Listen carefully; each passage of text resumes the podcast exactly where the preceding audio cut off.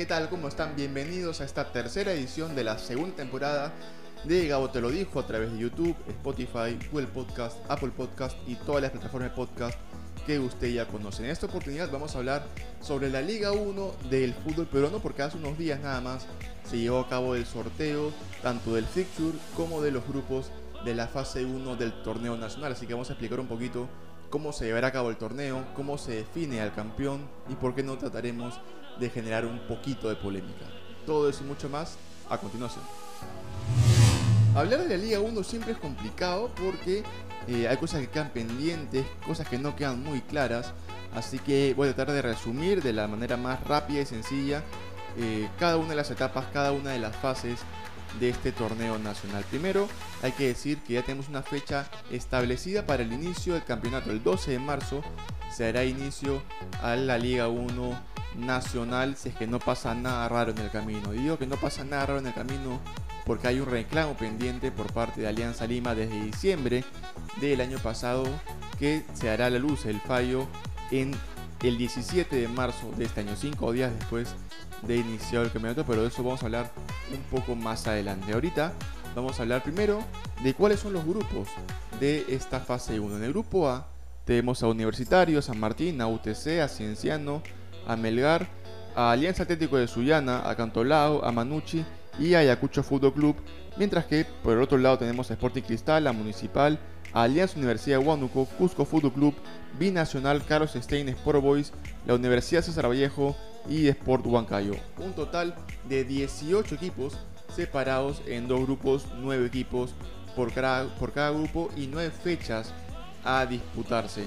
Eh, en cada fecha habrán 4 partidos por grupo y habrá un equipo de cada grupo que no tendrá rival a quien enfrentar, por lo que la Liga 1 ha determinado que estos equipos que no tengan rival en el grupo A se enfrentan a los que no tengan rival en el grupo B en lo que ellos han llamado el clásico de la fecha. Un nombre que ha un poco de controversia porque aquí clásico es un nuevo alianza o el llamado clásico moderno entre Cristal y Universitario, pero ellos han querido llamarle clásico de, de la fecha a estos partidos con equipos que no tienen rival en cada uno de sus grupos.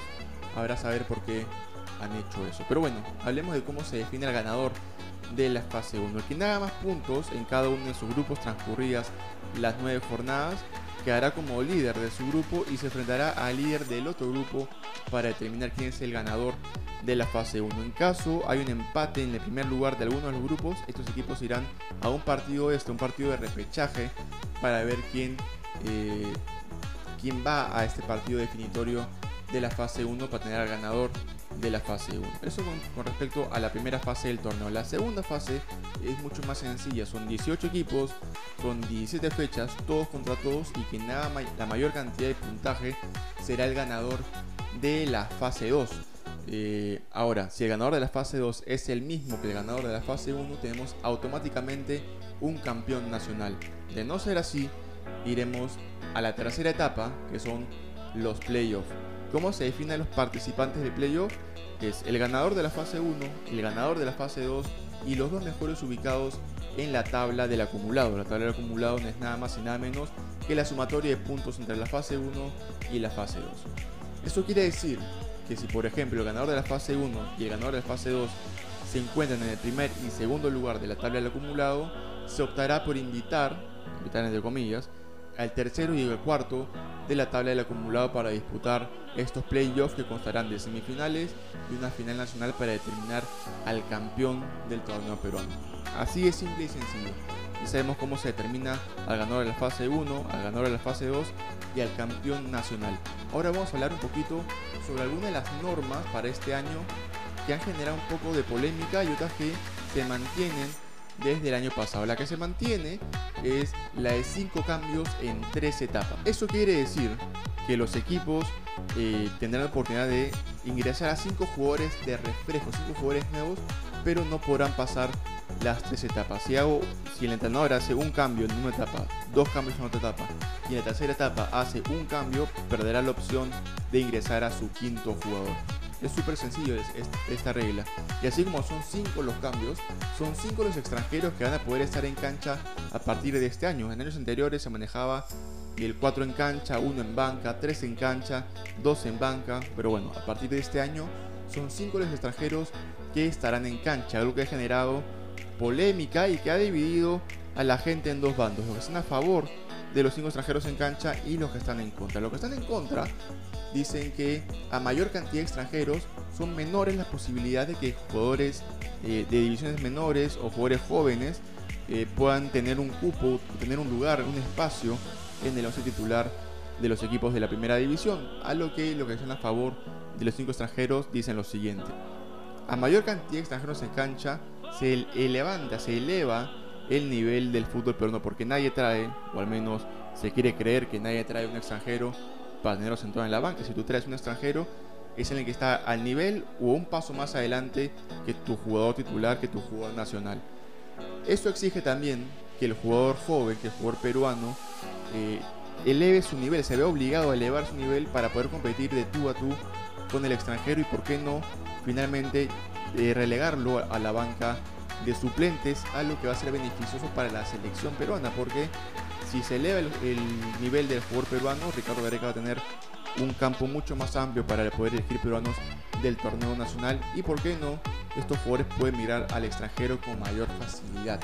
Así que eh, yo me quedo con esa versión, con, estar a favor de los cinco extranjeros, porque tienen muchas más cosas positivas que estar en contra de los cinco extranjeros en Cacha. Otra cosa que ha llamado la atención es el nombre de la liga. Se llama Liga 1 Betson. Así es. La Liga 1 tendrá el nombre de una casa de apuestas a lo que han encendido las alarmas de propios y extraños, ya que eh, se presta para poder creer que puede haber algún tipo de, de, amaño, algún tipo de arreglo bajo la mesa con respecto a los partidos. La gente de Betson ha salido a desmentir esta versión y a decir que tiene todo un protocolo para evitar que esto suceda. Así que esperemos que esto se dé de la mejor manera. Hablemos chiquito nada más de la situación de Carlos Stein, de Alianza Lima y de la Federación. El torneo arranca el 12 de marzo, pero el TAS, el Tribunal de Arbitraje de Fútbol, dará eh, su, su, fallo cinco días después de iniciado el campeonato. Eso quiere decir que, eh, a ver, Alianza Lima podría quedarse en primera división y el que tiene que descender es Carlos Stein, quien ya jugó un partido de esa temporada. Por lo que se manejan algunas eh, versiones de lo que puede suceder con el torneo nacional y específicamente con Carlos Stein. La primera es que el torneo nacional se aplace una semana para tener ya el fallo en la mano, que pueda Stein jugar tranquilo en la fase 1 del torneo nacional o descender a la segunda división. Y la otra opción es que eh, Carlos Stein no juegue la primera fecha del campeonato y que esté como un partido pendiente a espera del fallo del TAS con respecto a la situación que vive con Alianza Lima y la Federación Peruana de Fútbol. Así que veremos qué sucede con respecto a ese tema. Noticias importantes también con respecto a la Liga 1 es que la fase 1 se va a llevar a cabo en su totalidad en Lima y la fase 2 será o se espera que sea descentralizada. Cada equipo en su región, cada equipo en su provincia natal. Además de eso, no se jugarán partidos durante la fecha FIFA, a lo que perjudicó, por ejemplo, a Universitario de Deportes a finales del torneo del año pasado, cuando tenía jugadores de la selección peruana y la, selección panameña en cada una de sus selecciones. esto ya no va a ser así. Cuando, cuando haya fecha FIFA, sea eliminatorias o Copa América, se suspende el torneo hasta que termine estos compromisos con la selección peruana. Así como terminan estos compromisos con la selección peruana, terminó el podcast y el video de esta semana. Recuerda que subimos videos y podcasts todas las semanas. Nos encuentran en Spotify, Google Podcast, Apple Podcast y todas las plataformas de podcast como Gabo te lo dijo y también en YouTube como Gabo te lo dijo. Nos reencontramos en la siguiente edición. Chao, chao.